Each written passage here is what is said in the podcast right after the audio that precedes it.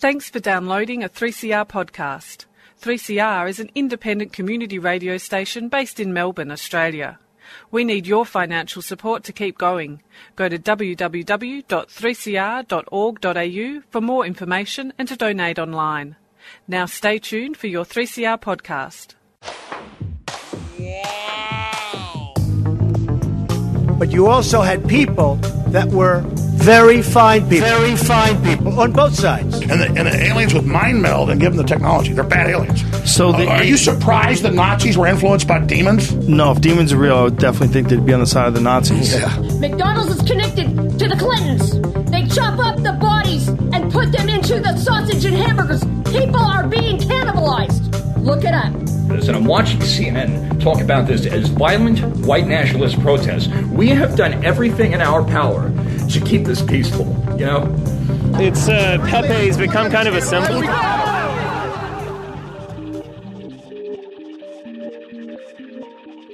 Welcome to Yeah Nah Pasaran, a show about fascism and its gravediggers. I'm Cam Smith, I'm Andy Fleming. and joining us on the show today is Anastasia Kanjere, a casual academic and uh, race researcher. Thanks for joining us, Anastasia.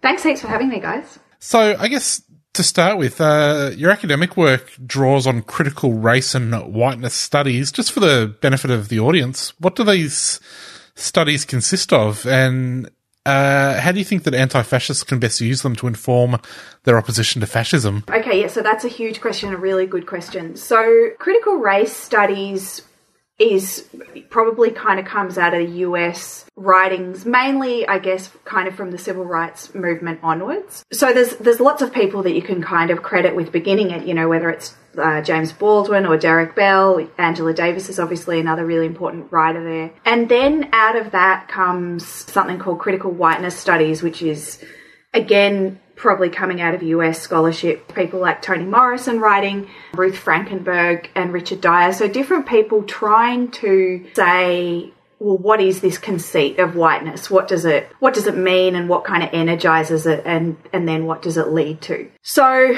they're both particularly critical whiteness studies I, I'd say is a very academic kind of field and critical race studies certainly has got that just really strongly academic tendency, but also can be really clicked into activist type work. Yeah, in terms of what they can offer anti-fascist, anti-fascists and anti-fascist scholarship and activism, that's kind of like this huge question that I'm trying to answer at the moment, and and the paper that we're about to talk about is in a large part trying to answer that question.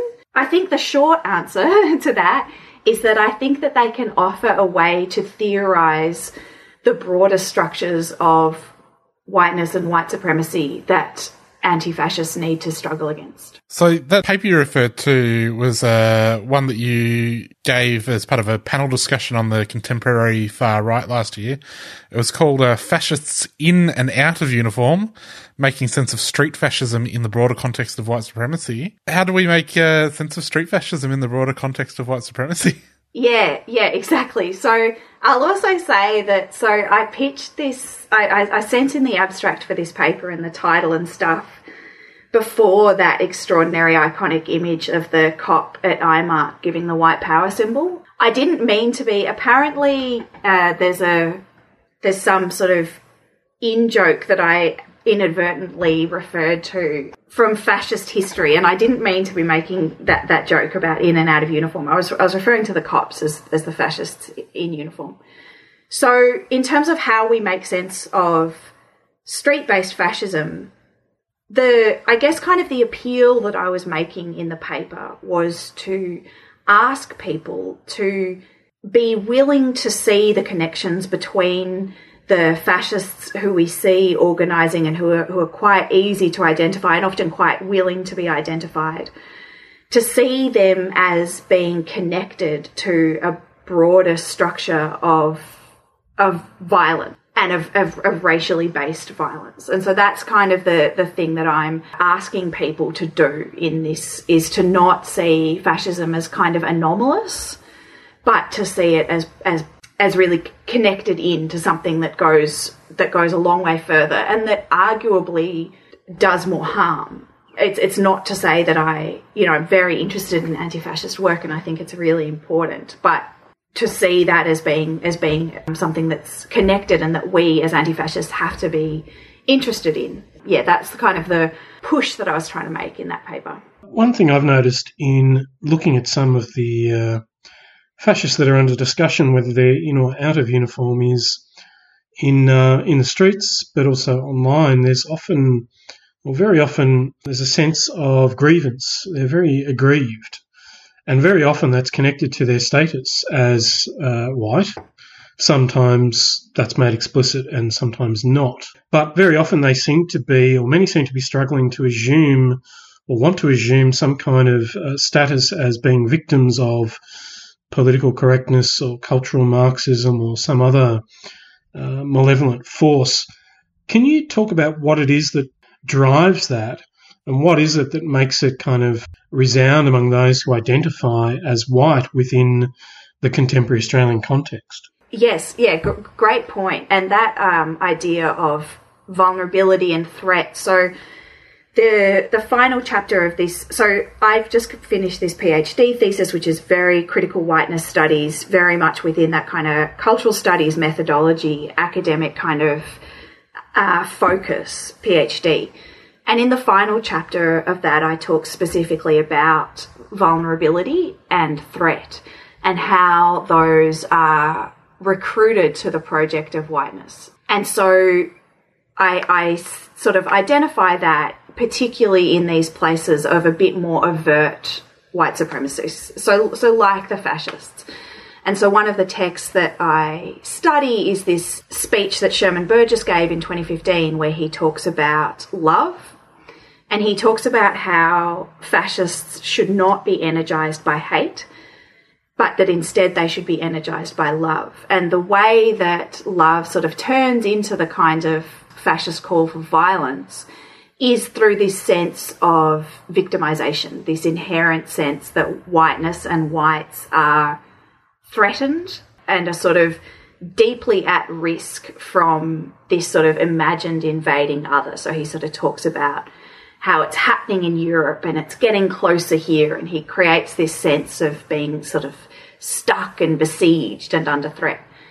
And I think that that is something that, you know, a lot of fascist organizers are really interested in that. You know, you see like the, the 14 words, this idea of protecting the future of white children. Again, it's drawing on this sense of what's really under threat of whiteness. And then the idea also of being silenced, as you mentioned, political correctness, the idea that every avenue for self expression is being foreclosed, and that the self expression aspect is becomes a kind of existential threat. So the fact that you're not allowed to express abhorrent views unchecked, for example, becomes reinterpreted as an actual threat to to your ability to exist. So one of the arguments that I want to make is that fascists are really interested in this kind of discourse of threat and of arguing all the time for their their inherent vulnerability. But the argument that I want to make is that much more normative structures of white supremacy are also interested in threat. And, you know, when we think about, you know, immigration in the Howard years, and, and then again, I mean, always actually in Australia, the, the idea of needing to kind of fortify our borders, I argue draws on that same sense of vulnerability. The other thing that occurs to me in this context is very often in terms of the responses or the articulations by people like Burgess and others, I think sometimes there's an element of apologetics that enters into the conversation, which is very often centered on notions, I think, which are euphemisms, things like economic anxiety and so on. And it's a way of attempting to account for some kind of class dimension and also the extent to which, uh, you know, uh, figures like Burgess and other you know, white male workers are subject to some kind of threat, which is then uh, recast as, as stemming from, you know, in their case, the Muslims or the blacks or so on and so forth.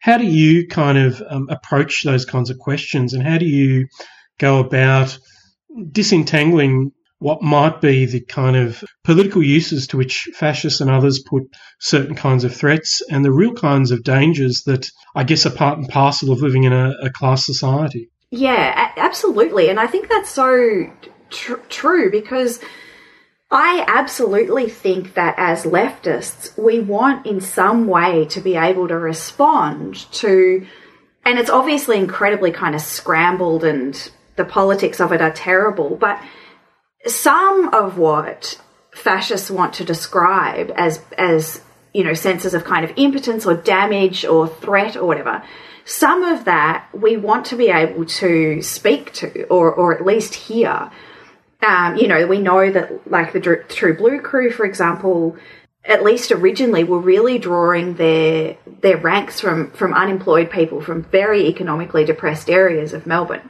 And the, and you know the sense, for example, that's often expressed by fascists of oh we're politically disenfranchised. We want to be able to say yes, you are. You know, as as leftists, we want to be able to sp- speak to that. And, you know, and I'm thinking, for example, of the beautiful Sam Wallman cartoon that he drew during the Trump election of, of, of leftists kind of trying to, trying to uh, speak to Trump supporters.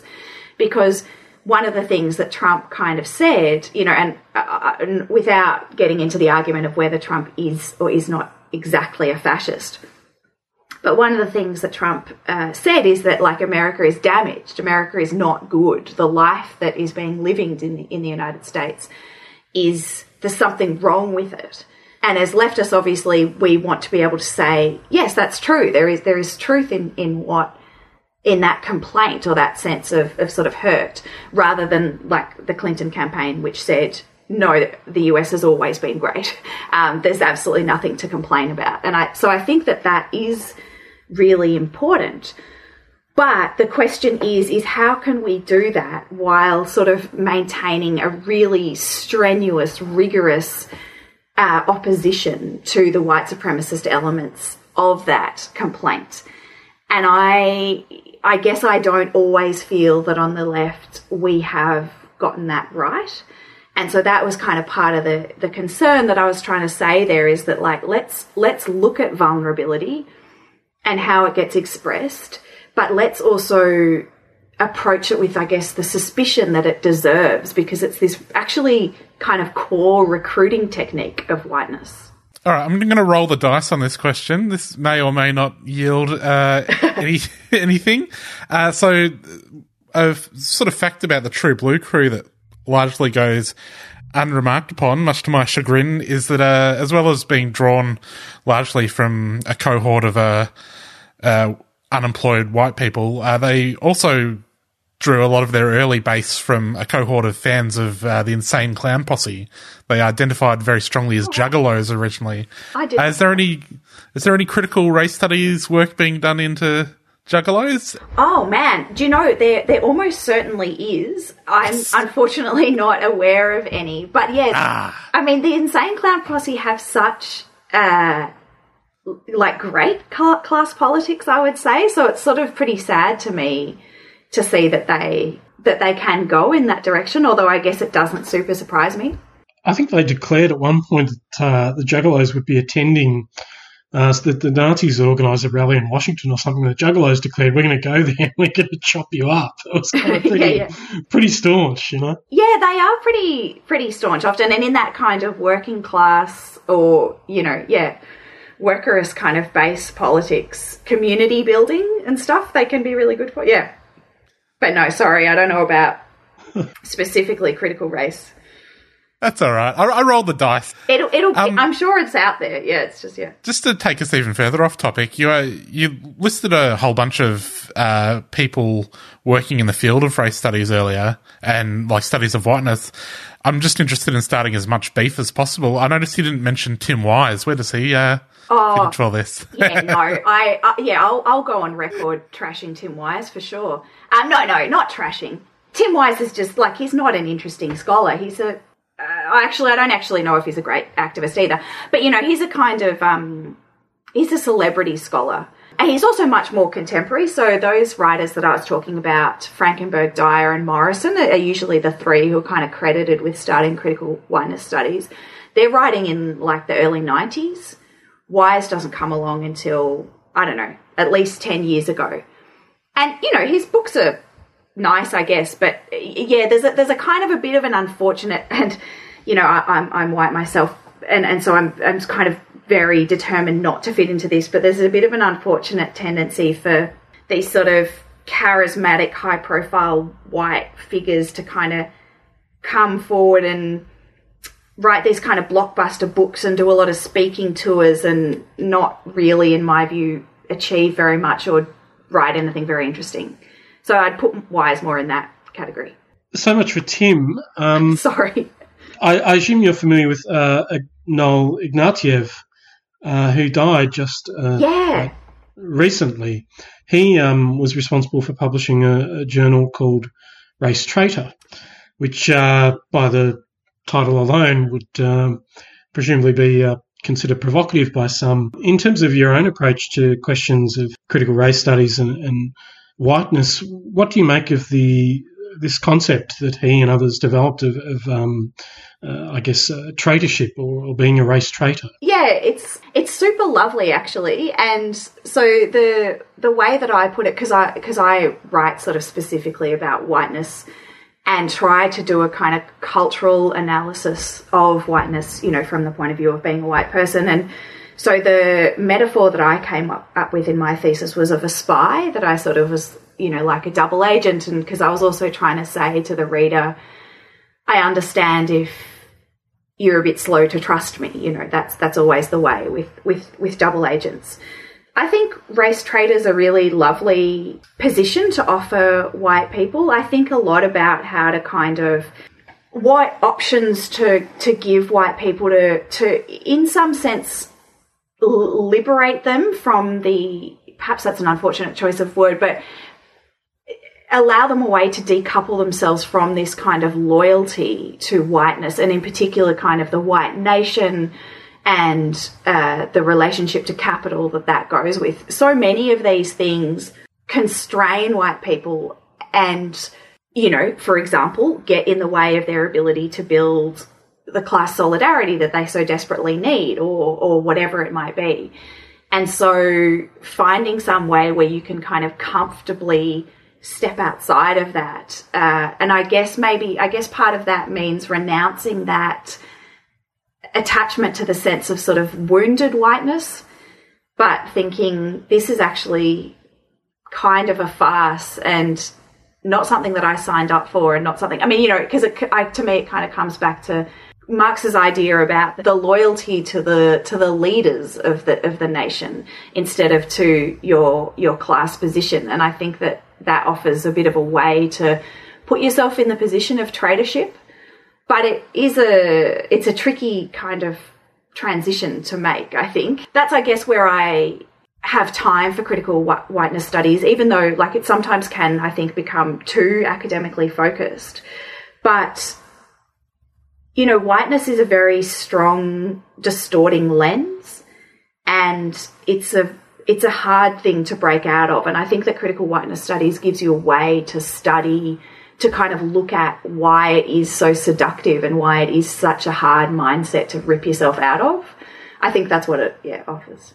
You are listening to 3CR 855 AM, 3cr.org.au and 3CR Digital on your DAB radio. We are talking to Anastasia Kanjere about critical race studies and fascism in Australia. With, I guess, trying to make the transition from uh, race and, and uh, loyalty to uh, race and nation and loyalty, we've recently celebrated, or however, we've marked the occasion, um, the fifth anniversary of the first Reclaim Australia rally, hmm. which took place in uh, April 2015. You've written a little about that and you've written about uh, the policing of such events. I was wondering, in light of the last five years, I don't know if you've paid close attention, but what do you think, looking back now on those initial attempts to reclaim Australia. And what do you think is the situation of, I guess, those kinds of nationalist uh, street based movements and their policing in 2020? Yeah, okay. So, I mean, well, firstly, just to go back to my vulnerability thing, and I should have said this before, but you know, the, just the title Reclaim Australia has already posits this sense of, of loss, or of, at least of imminent loss. I think that, I mean, yeah, I, you know, there, there are, I'm sure there are people who are much more expert than me in, so, in answering the question of like, yeah, what's happened over the last five years.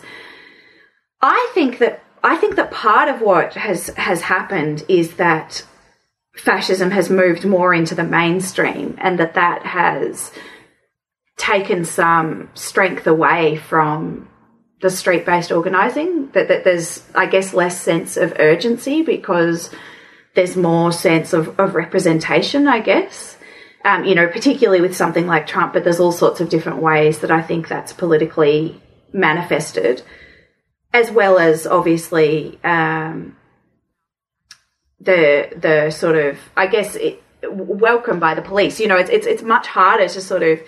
I mean, the always do still try to do it, but it is much harder to sort of run the narrative of, oh, we're so oppressed, we're so marginalized, we're so much outside of the political norm, which is like that's a very important kind of line for fascists to run and it's much harder to run that line when you when you know when you're when you're literally being kind of having your hands clasped by the cops and they're leading you past the front of Parliament House to, to where you wanted to go.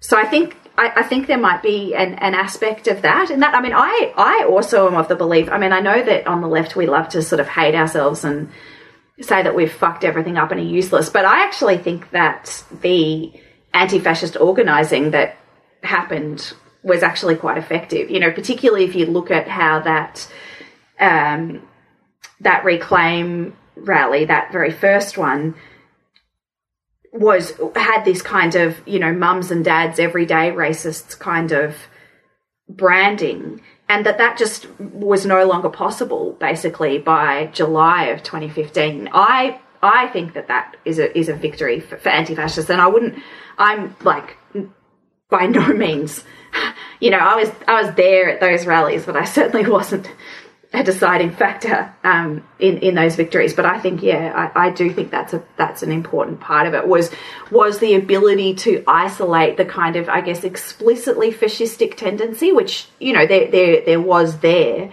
but the the grouping was whittled down from what what could have been a much larger political movement to that ba- basis.